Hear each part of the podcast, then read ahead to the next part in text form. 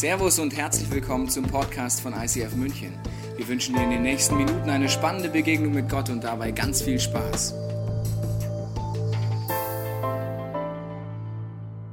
Wir hatten vor einiger Zeit Besuch und dieser Besuch fasziniert mich heute immer noch, obwohl es schon länger her ist. Es ist ein junger Mann gewesen und dieser junge Mann hat eine Eigenschaft gehabt, die habe ich seitdem und seit davor und danach nie wieder so gefunden. Und zwar die Eigenschaft, dass man wirklich buchstäblich nonstop am Stück reden kann.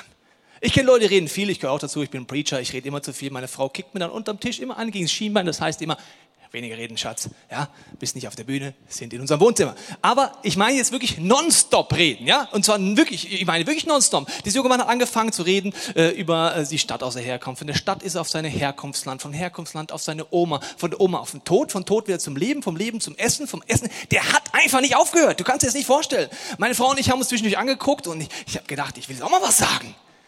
Und dann habe ich folgende Taktik gemacht. Ich habe einfach mal so taghaft, während er so badadabam, badadabam, badadabam geredet hat, so ein bisschen auch angefangen zu reden. Das war dann ein bisschen skurril, weil er hat badadabam und ich so badadabam, und es hat nichts gebracht. Ja, er hat einfach durchgeredet. Da wurde ich ein bisschen emotionaler und habe mir gedacht, das gibt's doch nicht. Ich habe mir gedacht, jetzt rede ich einfach so lange, bis er aufhört zu reden. Gefühlte Ewigkeit ging das aber gleichzeitig ja, meine Frau wurde schon immer nervöser, weil ich habe einfach nicht aufgehört zu reden. Also gleichzeitig und dann hat er irgendwann eine Pause gemacht. Ich war so überrascht von der Pause, dass ich auch eine Pause gemacht habe. Und dann hat er wieder weitergeredet. Und ab dann wusste ich, wenn ich was sagen will, muss ich so die gefühlte zwei Minuten parallel mit ihm reden, dass er aufhört und dann weiterreden unbedingt und keine Pause und kein Komma machen, weil wenn ich eine Pause mache, kein Komma machen, dann hat er wieder an zu reden. Der Abend war so anstrengend. Als ich abends im Bett lag, habe ich gesagt, Jesus, was war das für ein Abend? Und dann hatte ich so einen Blitzgedanken, und so redet Gott relativ oft mit mir, und der Blitzgedanke war, Tobias, genauso geht es mir oft mit dir. Dann denke ich drüber nach und merke, stimmt. Wenn ich mein Gebetsleben angucke, ist es oft so, dass ich rede und rede und rede. Dann, wo der Punkt käme, wo man hinhört, machen die Christen meistens so ein Wort, das nennt sich Amen. Also ich rede, und ich komme mir manchmal so vor, wie wenn Gott in meinem Leben immer so fragen würde, wann macht denn mal eine Pause? Sorgen, Ängste, Nöte, To-Dos und das noch und das noch. Und dann, wenn eine Pause käme, Amen, tschüss. Und ich weiß nicht, wie dein Gebetsleben aussieht, aber unser Gebetsleben vielleicht auch von dem, was wir beten, wenn man es reflektiert, wenn man Statistiken anguckt, ist eine sehr hohe Prozentzahl, wenn jemand betet, Sorgen, Ängste, Probleme, To-Dos. Bis zu 98 Prozent des Gebetsinhalts beim Christen können so aussehen. Bei den anderen zwei Prozent sagt man vielleicht noch mal kurz Danke und eventuell hört man noch mal hin. Wenn ich dich als Ehepaar beraten würde und du mir sagen würdest, 98 Prozent der Gespräche als Ehepaar sind über die Kinder, die Probleme, die To-Dos, die Terminabsprachen. Zwei Prozent sind kurz Danke und dann höre ich noch mal kurz zu. Würde ich dich zum Ehetherapeuten schicken. Weil dann deine Ehe nicht aufblühen wird. Wenn eine Beziehung mit Gott nicht aufblüht, ist es sehr wahrscheinlich, dass es sehr frustrierend ist, weil es ist halt okay, ich rede, aber es kommt wie nichts zurück und ich höre nicht hin. Und ein schockierender Vers, den habe ich euch in den letzten Wochen schon mal erzählt, steht in Hiob dazu. Da heißt es, Gott spricht immer wieder auf die eine oder die andere Weise, nur wir Menschen hören nicht darauf. Wir hören nicht drauf. Und auch der Inhalt unseres Gebetslebens ist nicht so prickelnd, wirklich, dass man sagt, oh, jetzt habe ich mal wieder Lust, so ein paar Stunden zu beten. Also wir meinen damit meistens ein paar Stunden Monolog zu halten.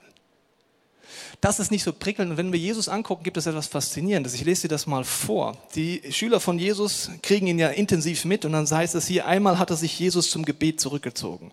Als er es beendet hatte, bat ihn einer der Jünger, Herr, sag uns doch, wie wir beten sollen. Johannes hat seinen Jünger doch auch gelehrt. Mit anderen Worten, diese Schüler von Jesus schauen Jesus beim Beten zu und es fasziniert sie, weil er offensichtlich kein Monolog macht, weil das macht übrigens jeder Mensch.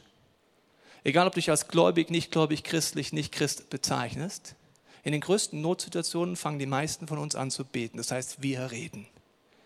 Da muss mir niemand was erklären. Da muss mir niemand etwas lehren oder beibringen. Die Jünger erleben Jesus als jemand, der ein Gebetsleben hat, wo er sagt, teach uns. Zeig uns, wie das geht. Das kennen wir nicht. Das ist mehr als Sorgen, Ängste, Probleme, To-Dos, Monolog. Und Jesus war faszinierenderweise, das hast du in dieser Serie, wenn du da was mitgekriegt, wenn nicht, schau dir gerne die Podcasts an, dass Jesus bei vielen Punkten des Glaubens der Meinung ist, dass man etwas gezeigt bekommen muss. Das ist übrigens der gesamte Move-Gedanke, dass diese Move-Serie dafür da ist, dass sich zusammensetzt und überlegt, was kann mir Gott dort neu zeigen. Zum Beispiel ist er der Meinung, dass er uns zeigen will, wie wir Menschen helfen können, diesen Jesus kennenzulernen. Er ist der Meinung, da kriege ich was gezeigt. Kein Automatismus, geh über hin, nimm's Kreuzhaus, jemand drüber sagt, turn or burn. Er ist der Meinung, es gibt etwas zu zeigen. Abenteuer, Alltag, super Workshop. Ich hoffe, du warst schon in dem in unserer Kirche. Oder auch natürlich Kommunikation ist er der Meinung. Dann natürlich, wie man Autorität bekommt. Also das heißt, Schüler zu sein. Überall ist er der Meinung, ich zeige euch was. Und eben auch bei Gebet. Jesus will uns zeigen, wie eine neue Dimension in unserem Gebetsleben aussehen kann.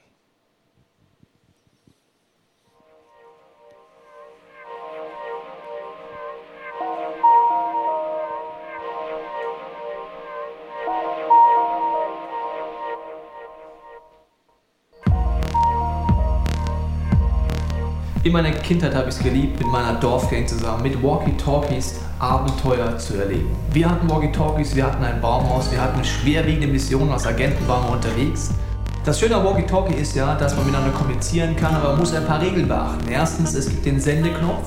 Solange der gedrückt ist, kann ich reden und der andere hat aber nur die Möglichkeit zuzuhören. Es sei denn, ich lasse mal los, dann kann der andere auch mit mir reden. So kann es auch ganz schnell im Gebetsleben aussehen, wenn wir mit Gott kommunizieren, dass wir an den Punkt kommen, dass eigentlich nur wir reden, wir den Sendeknopf die ganze Zeit gedrückt halten und nicht an den Punkt kommen, auch mal hinzuhören.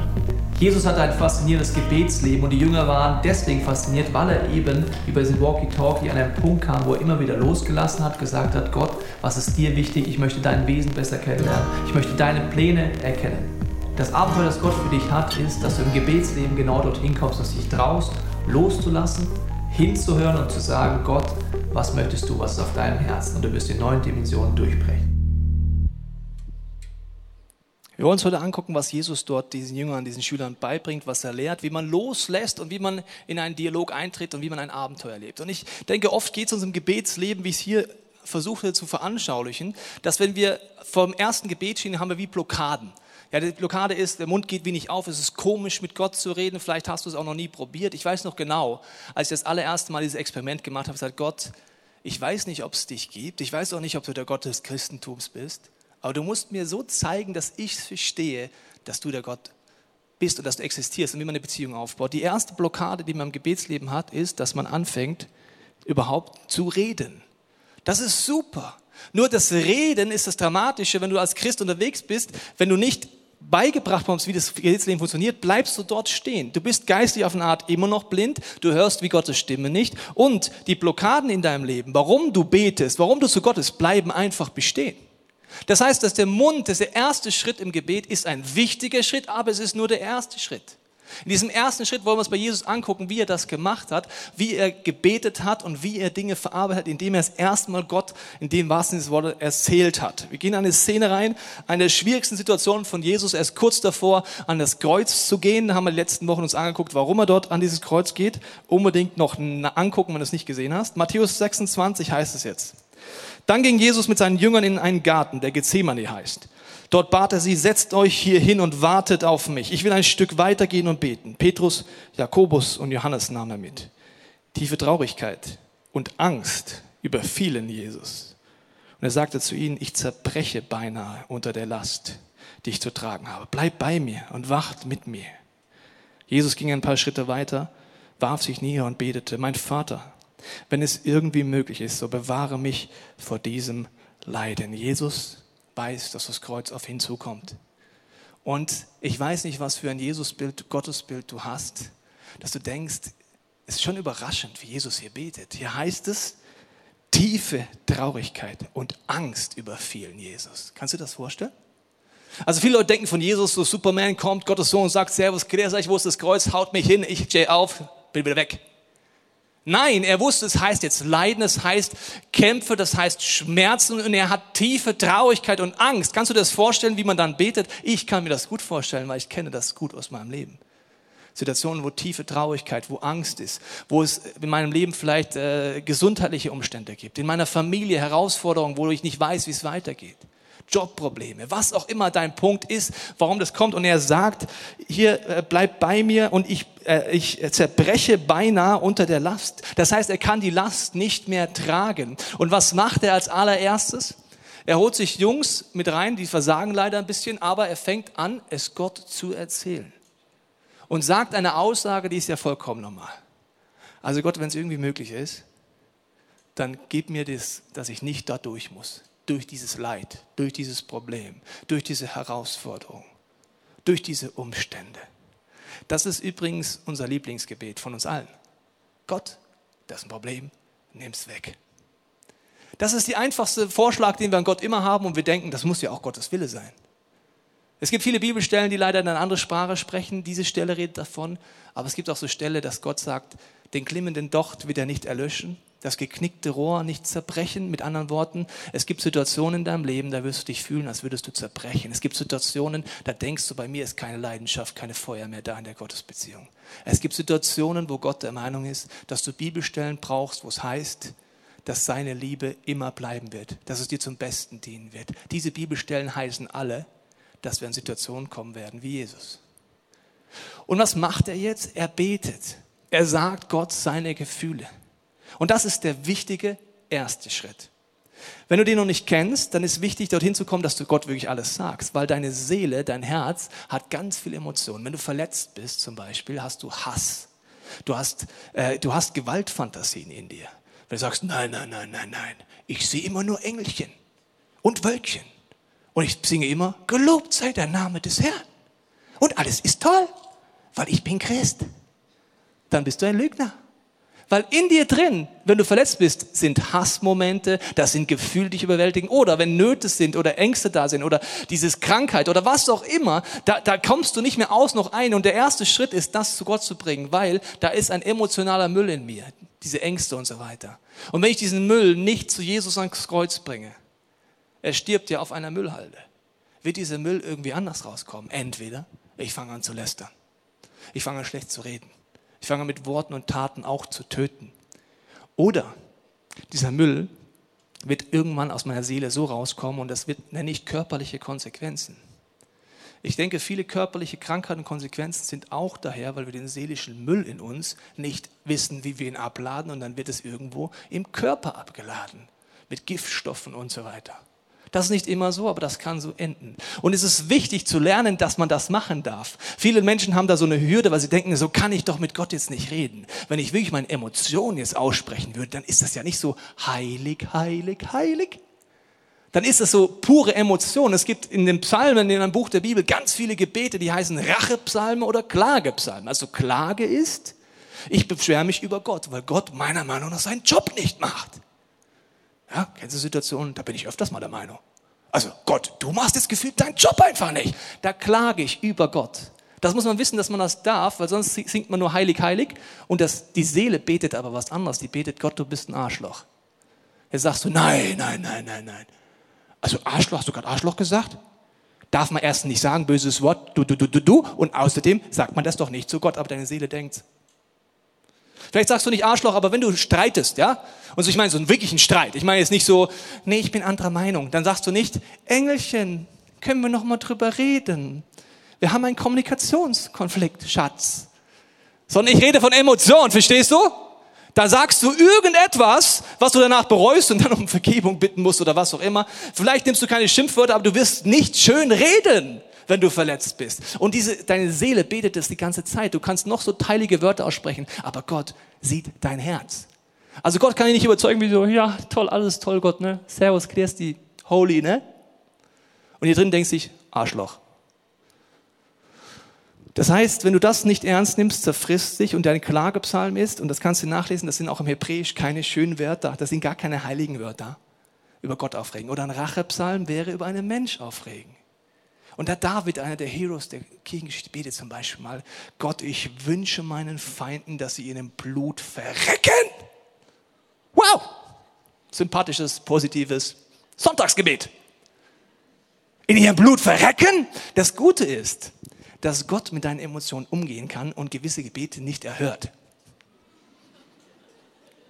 Das ist gut. Ja, viele Leute sagen, warum hört Gott nicht alle Gebete? Sag ich, ja, dann gut Nacht. Also, was ich schon gebetet habe ja, würden vielleicht Leute nicht mehr leben oder keine Ahnung was. Also der hört das nicht. Er weiß einfach, das ist jetzt Müll und der gehört zu mir.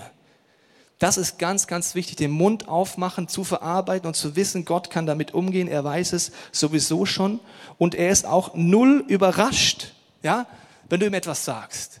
Wenn du sagst, Gott, hier gibt es dieses Problem und ich habe echt Hass in mir, sagt er nicht, was? Wusste ich nicht. Ach, du hast da ein Problem. Danke nochmal, dass du mich darauf hinweist. Jetzt weiß ich auch, notiert Problem und Hass notiert böse. Der weiß das sowieso. Und er möchte, dass du zu ihm kommst mit der Situation. Aber das ist nur der erste Schritt. Der erste Schritt ist, ich fange an zu reden. Der zweite Schritt ist, dass ich mir eine neue Perspektive abhole und sage, Gott, ich möchte mehr sehen, wie du siehst. Und das schaue ich mir uns bei Jesus im Garten Gethsemane an, weil es passiert ein Wunder. Menschlich gesehen, ans Kreuz zu gehen, absolutes No-Go. Will ich nicht. Es ist normal zu reagieren wie Petrus, einer der Jungs von Jesus, sagt, Jesus, komm, die Kreuznummer, die machst du doch nicht echt, oder? Das ist, das kann doch nicht Gottes Wille sein. Aber Jesus bleibt dran, er weiß, dass das Gebetsleben, das Aussprechen nur der erste Schritt ist. Achtung. Aber nicht, was ich will, sondern was du willst, soll geschehen, betet Jesus. Dann kam er zu den drei Jüngern zurück und sah, dass sie eingeschlafen waren. Er weckte Petrus und rief, könnt ihr nicht eine einzige Stunde mit mir wachen? Bleibt wach und betet, damit ihr der Versuchung widerstehen könnt. Ich weiß, ihr wollt das Beste, aber aus eigener Kraft könnt ihr das nicht erreichen. Doch einmal ging er ein Stück weg, um zu beten. Mein Vater, wenn mir dieses Leid ersparen bleiben kann, nicht erspart bleiben kann, bin ich bereit, deinen Willen zu erfüllen. Als er zurückkam, schliefen die Jünger schon wieder. Die Augen waren ihnen zugefallen. Er kehrte um und betete zum dritten Mal die gleichen Worte. Erstens, Jesus muss dreimal beten. Wiederhol's nochmal. Jesus betet das dreimal. Also nicht so Angst, tiefe Traurigkeit. Gott, hilf mir, hallo, nimm's weg, danke. Huh, puh. Es läuft wieder. Dreimal. Das heißt, er bleibt dran. Er sagt es immer wieder. Er sagt, Gott, wenn es irgendwie möglich ist, will ich dort nicht durchgehen. Zeig mir aber deine Perspektive. Was ist dein Wille? Und dann passiert etwas. Gott schenkt ihm seine Perspektive. Er sieht durch dieses Kreuz hindurch das, was Gott dadurch machen wird. Er hat eine Ewigkeitsperspektive, eine Perspektive, dass es sich lohnt, durchzugehen und er sagt, okay, dein Wille geschehe. Das ist ein Change in der Perspektive, der ist nicht menschlich, der ist übernatürlich. Und er kommt dorthin, weil er weiß, er muss dranbleiben, weil er weiß, er muss es aussprechen. Das siehst du auch in den Psalmen. Da gibt es wie so ein Turning Point. Die Leute regen sich aus, sie geben Emotionen. Und dann, weil sie es bei Gott verarbeiten, bei Jesus am Kreuz, kommt Hoffnung. Oft nur ein kleiner Satz. Ich glaube dir, Gott, dass du es gut meinst. Ich werde dir wieder vertrauen. Sei ruhig in mir, meine Seele. Du weißt, Gott hat dir bis jetzt immer Gutes getan. Es kommt ein Drehmoment rein, eine neue Perspektive mitten im Problem. Das Problem ist übrigens dann noch da. Die Handschellen sind da auch noch da, oft. Aber es kommt ein Drehmoment rein. Und das Entscheidende ist in dieser Situation, wenn ich rede, wenn ich sage, ich brauche eine neue Perspektive, ist natürlich, dass ich hinhöre. Und dass ich sage, okay Gott, ich möchte verstehen, was du denkst. Fang an mitzureden. Ich halte einfach mal die Klappe. Ich will hinhören. Was ist dir wichtig? Was denkst du eigentlich? Ich bin still. Immer noch können diese Handschellen da sein, aber das ist der dritte Schritt. Und wir sind immer noch nicht an dem Punkt, wo es richtig Spaß macht, liebe Freunde, zu beten. Nur wenn ich schon aufhöre mit den Problemen, dann wirst du, dann, wenn ich dich fragen würde, komm, lass uns mal drei Stunden beten, sagst du, drei Stunden? Ist ja langweilig. Was soll ich denn da immer beten? Ich habe doch in irgendwas gebetet. Ja, da fängt das Abenteuer erst an. Neue Perspektive hinhören. Und ich möchte es dir am Beispiel dieser wunderschönen Ampel zeigen. Wenn du in so einer Gebetszeit bist oder ein Problem, eine Herausforderung hast, ist es ja manchmal gefühlt so, dass die Ampel auf Rot ist und Gott sagt Nein.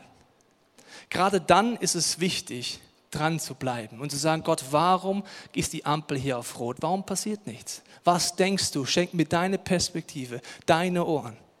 Ich mache dir ein Beispiel mit Paulus. Einer der größten Theologen hat einen Stachel im Fleisch.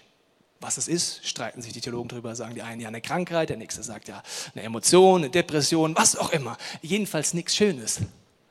Also er hat jedenfalls etwas, was ihn belastet. Und er sagt, dieser Stachel in meinem Fleisch habe ich und es geht nicht weg. Die Ampel ist auf Rot. Was macht er jetzt? Er bleibt dran. Er bleibt so lange dran, bis er eine Herzensantwort hat, die ihm Frieden gibt, obwohl die Ampel auf Rot ist. Ich lese dir mal vor. Dreimal habe ich deswegen zum Herrn gebetet. Also auch Paulus braucht offensichtlich mehrere Anläufe. Deine Seele braucht manchmal Zeit, die gleichen Gebete, die gleiche Verarbeitung immer wieder zu Gott zu gehen. Und ihn angefleht, der Satansengel möge von mir ablassen. Doch der Herr hat zu mir gesagt, meine Gnade ist alles, was du brauchst. Denn meine Kraft kommt gerade in der Schwachheit zur vollen Auswirkung. Daher will ich mich nun größter Freude, mit größter Freude und mehr als alles andere meiner Schwachheit rüben, weil dann die Kraft von Christus in mir wohnt. Ja, ich kann es von ganzem Herzen akzeptieren. Das ist ein anderer Punkt, gell? Dass ich wegen Christus mit Schwachheiten leben und Misshandlungen, Nöte, Verfolgung und Bedrängnis ertragen muss.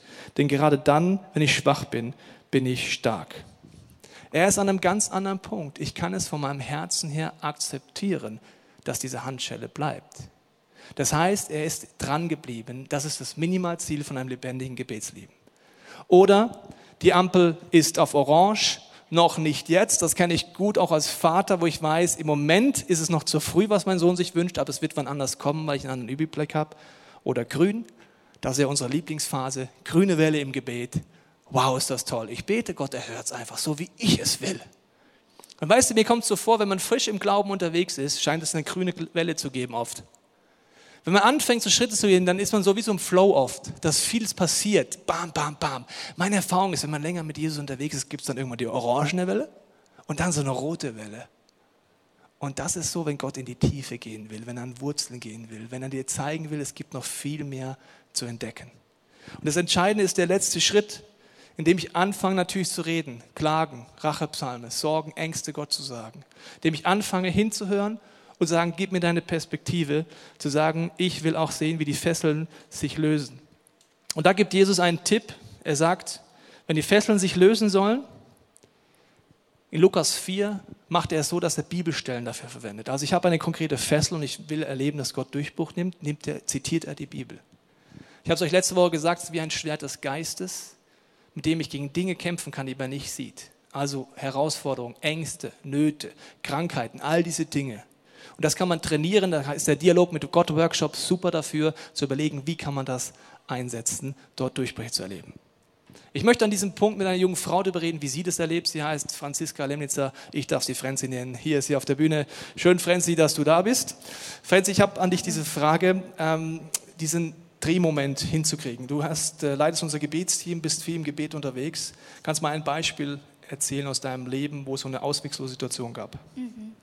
Das war vor circa einem halben, dreiviertel Jahr. Da habe ich wirklich eine horrorhafte Woche erlebt. Ähm, denn es war innerhalb von einer Woche kamen ähm, vier Diagnosen in meiner Familie. Mein Vater war kurz vor einem Herzinfarkt und er musste, ähm, hat zwei Bypass-Operationen gehabt.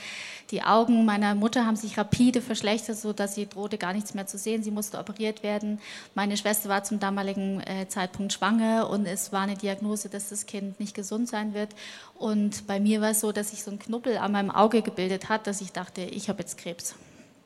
Das sind ja sehr viele Sachen auf einmal in so einer wirklich äh, existenziell bedrohenden Woche, Lebenswoche. Äh, fast so wie Jesus da vor diesem Kreuz steht. Ähm, ich denke, im ersten Schritt hast du Gott einfach alles gesagt, ja, mhm. wie es dir geht. Und dann?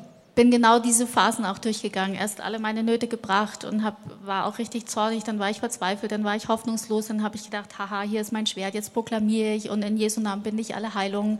Und es ist erstmal nichts passiert und ich habe gemerkt, ich habe mich an die Stelle, wie Jesus da saß, habe ich mich erinnert und habe gedacht, ich brauche auch diesen Drehmoment. Also wenn es heißt ja, alles dient mir zum Besten. Ich habe gesagt, Gott, ich sehe das nicht so richtig mit erhobener äh, Faust und habe gedacht, zeig mir jetzt bitte deine Perspektive, wo ist mein Drehmoment? Und es war sehr interessant, dass dann relativ schnell wirklich wie so ein Schleier von meinen Augen wegging und ich gemerkt habe, das gibt's doch nicht. Jeden Tag fange ich jetzt an, mit meiner Mutter zu telefonieren und wir lesen in der Bibel. Sie fängt an nachzufragen oder ich durfte einen Bibelvers meinen Vater ins Krankenhaus nachschicken kurz vor seiner OP und das wäre früher undenkbar gewesen. Meine Eltern kennen Jesus nicht, meine ganze Familie und auch mit meiner Schwester habe ich sehr tiefe, sehr gute Gespräche gehabt und ich habe gemerkt, ich hatte nur so das Grauen vor Augen und wirklich als buchstäblich nur den Tod, muss mein Vater jetzt sterben oder was ist los? Und dann hat Gott mir wie diese andere Perspektive gezeigt, nämlich wir reden gerade übers Leben. Es kommen gerade so kostbare, gute Dinge in meine Familie und wir sind so richtig zusammengeschweißt. Das passiert ja nur, wenn ich dranbleibe. Wenn ich jetzt äh, mich auskotze, dann Amen sage, dann werde ich äh, da schon nicht hinkommen. Wie ging es dann weiter mit deiner Familie, aber auch mit diesem Knuppel? Mhm. Also bei meiner Familie innerhalb von kürzester Zeit hat sich das ein Wunder nach dem anderen ergeben. Das Baby meiner Schwester ist gesund und die OPs sind gut verlaufen. Aber mein Knubbel, der, der ist nicht weggegangen. Und ich habe äh, gebetet und gebetet und habe auch gedacht, das gibt's doch nicht. Ich, ich gehe jetzt mal zum Arzt, ich frage jetzt mal, was da die Sache ist. Und dann hat er das nur so grob angeschaut, hat gesagt, ja, ja, vollkommen klar, da muss man jetzt operieren, das muss man wegschneiden. Und ich habe aber gemerkt, das, das passt für mich so gar nicht. Ich ähm, habe gemerkt, damit bin ich einfach nicht stimmig. Und dann musste ich auch an Paulus denken, wie er an seiner Sache dran geblieben ist, so lange, bis er gemerkt hat, okay, damit kann ich jetzt gehen. Und dann habe ich äh, so lange gebetet, äh, bis ich dachte, ich brauche jetzt eine andere Lösung für mich. Und dann haben äh, Leute meinen Weg gestreift, es waren Apotheker und andere Mediziner, und die haben mir dann gesagt, dass es manchmal so ist, wenn es den inneren Organen nicht gut geht, dass sie einfach so Stoffe senden und dann irgendwo am Körper so kleine Depots bilden. Und ich habe mich daran erinnert, dass ich da vor einem halben Jahr eine schwere Virusinfektion hatte. Da war ich länger im Krankenhaus und meine Organe waren da sehr, sehr stark angegriffen. Und das war dann die Lösung. Ich habe dann meine ähm, Ernährung umgestellt, habe Löwenzahntee getrunken und Lecker. solche Dinge. habe quasi auf meine, also meine inneren Organe sind wieder gesund geworden und innerhalb von kürzester Zeit hat sich dieser Knubbel, ist der zurückgegangen und ich war so froh, dass ich im Gebet einfach dran geblieben bin und dass ich mir gedacht habe, ich höre jetzt nicht eher auf zu beten, bis ich wirklich, wie du es gerade gesagt hast, so, ein, so einen Frieden, so eine innere Sicherheit, ja, das stimmt jetzt für mich, über diese Situation hatte. Das ist ja auch dieses Dranbleiben. Also Jesus betet dreimal, Paulus sagt auch dreimal und das dreimal ist ja ein Symbol. Ja, es ist nicht so, ich bete jetzt eins, zwei, drei, fertig. Das heißt, dranbleiben in Situationen und sonst verpasst man das. Es hätte ja auch sein können, dass Gott dann den Frieden gibt, die OP ist dran. Es war nur der Unterschied, es war noch nicht dieses, wie Paulus sagt, mein Herz ist noch nicht zur Ruhe gekommen. Jetzt, Franzi, du leitest ja unsere Gebetsteams in dieser Kirche und ich werde es auch nachher wieder nach dieser Predigt sagen, dass man nach hinten gehen kann. So ein Gebetsteam, was passiert eigentlich da, wenn man dahinter geht? Also es passiert genau das, wie du es gerade beim Basti so schön gezeigt hast. Ähm, man ist manchmal in Situationen, wo man so richtig verzweifelt ist oder einem so die Hände gebunden sind. Ich merke das bei mir selbst auch, wenn ich um meine eigenen Dinge bete, da bin ich manchmal einfach blind oder ich habe das Gefühl, da passiert nichts und gerade da brauche ich einfach Menschen, die mit mir zusammen beten. Und das passiert hat, wir beten gemeinsam und es entstehen immer, wirklich immer diese Drehmomente, wo Gott nochmal eine neue Perspektive zeigt, wo sofort sich irgendwas tut im Prozess oder dass dieser Drehmoment irgendwann kommt, dass man sich mit einer Situation arrangieren kann. Und wir als Team, wir spüren einfach, da ist sehr viel Segen, den man sich dort hinten bei uns abholen kann und genau. Wird man nachher auch wieder machen können. Vielen Dank, Franzi. Du wirst jetzt schon nach hinten gehen, weil gleich hat man die Möglichkeit. Vielen Dank, Franzi, fürs Erzählen. Man kann ja auch applaudieren, wenn man mag. Ja. Ich weiß nicht, wo du dich am stärksten wiederfindest, aber diese Schritte des Gebetes, da kann man überall aufhören. Man kann noch nicht mal dorthin kommen, dass man überhaupt kommuniziert. Vielleicht ist es für dich heute dran, diesen Schritt zu gehen. Vielleicht ist es aber auch für dich dran, dass du sagst, ja, es ist wirklich ein Schritt, dran zu bleiben, zu überlegen, was ist Gottes Perspektive. Und dafür hinzuhören. Und das ist ja der Punkt, wo es die letzten Wochen darum geht, mit der Bibel, mit Kanälen, wie Gott redet. Und dann hinzukommen, dass man auch mal eine Phase dranbleibt, zu proklamieren, dass diese, diese Fesseln wirklich aufgehen. Und ich möchte mit einem Beispiel schließen von Jesus, wo es zeigt, wie er das ganz konkret macht. Er ist im Garten Gethsemane, er betet das dreimal in diesem Symbol, also er ringt drum, dort durchzugehen. Am Ende kommt der Turning Point, er sagt, okay, ich mach's. Und dann hängt er an diesem Kreuz. Und ich weiß nicht, ob diese Szene schon mal mich beschäftigt hast, ob du es gelesen hast. Jesus ruft dann einen Satz auf, er ruft, mein Gott, mein Gott, warum hast du mich verlassen? Wenn man diesen Satz hört, denkt man, ja, siehst du, wenn ich dann treu bin und durchgehe, dann komme ich an den Punkt für Jesus, wo Gott mich verlässt. Was man wissen muss, in der hebräischen Denken damals, in der jüdischen Kontext, wusste man, dass man den ersten Teil der Bibel perfekt kannte. Die Leute wussten, wenn jemand etwas zitiert aus dem ersten Teil der Bibel, zitiert er damit, wenn er den Anfang zitiert, das ganze Gebet oder den ganze, das ganze Kapitel. Und Jesus zitiert mit diesem Satz Psalm 22. Die Zuhörer wussten mit diesem einen Satz, er meint das alles. Und ich möchte dir gleich diesen Psalm-Ausschnitte vorlesen. Du kannst zu Hause nochmal intensiv betrachten. Er ist aus der Perspektive, wie Jesus am Kreuz hängt. Vielleicht machst du es wirklich sogar so, dass du es dir vor deinem inneren Auge vorstellst, wie Jesus dort hängt, weil du wirst dort merken, wie er dann weitergeht nach dem Garten Gethsemane. Wie er ringt, wie er kämpft, wie der Turning Point kommt. Und am Ende er sogar Gott anbetet, im größten Leid, als er an diesem Kreuz hängt.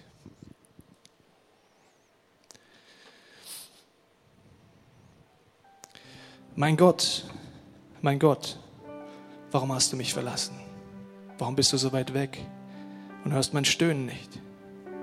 Mein Gott, den ganzen Tag rufe ich, aber du gibst mir keine Antwort. Ich rufe in schlaflosen Nachtstunden, aber ich finde keine Ruhe. Was ist mit mir?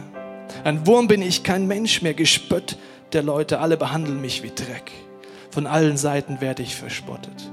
Wer mich sieht, verzieht sein Gesicht und grinst schadenfroh.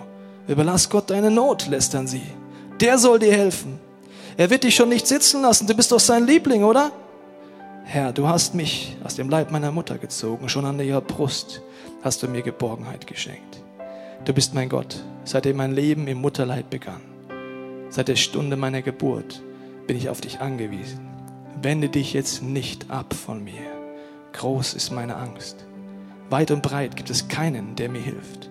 Meine Kraft schwindet wie Wasser, das versickert, und alle meine Knochen lösen sich voneinander. Mein Herz verkrampft sich vor Angst. Meine ganze Kraft ist dahin. Die Zunge klebt mir am Gaumen. Du lässt mich im Tode versinken. Hände und Füße haben sie mir durchbohrt.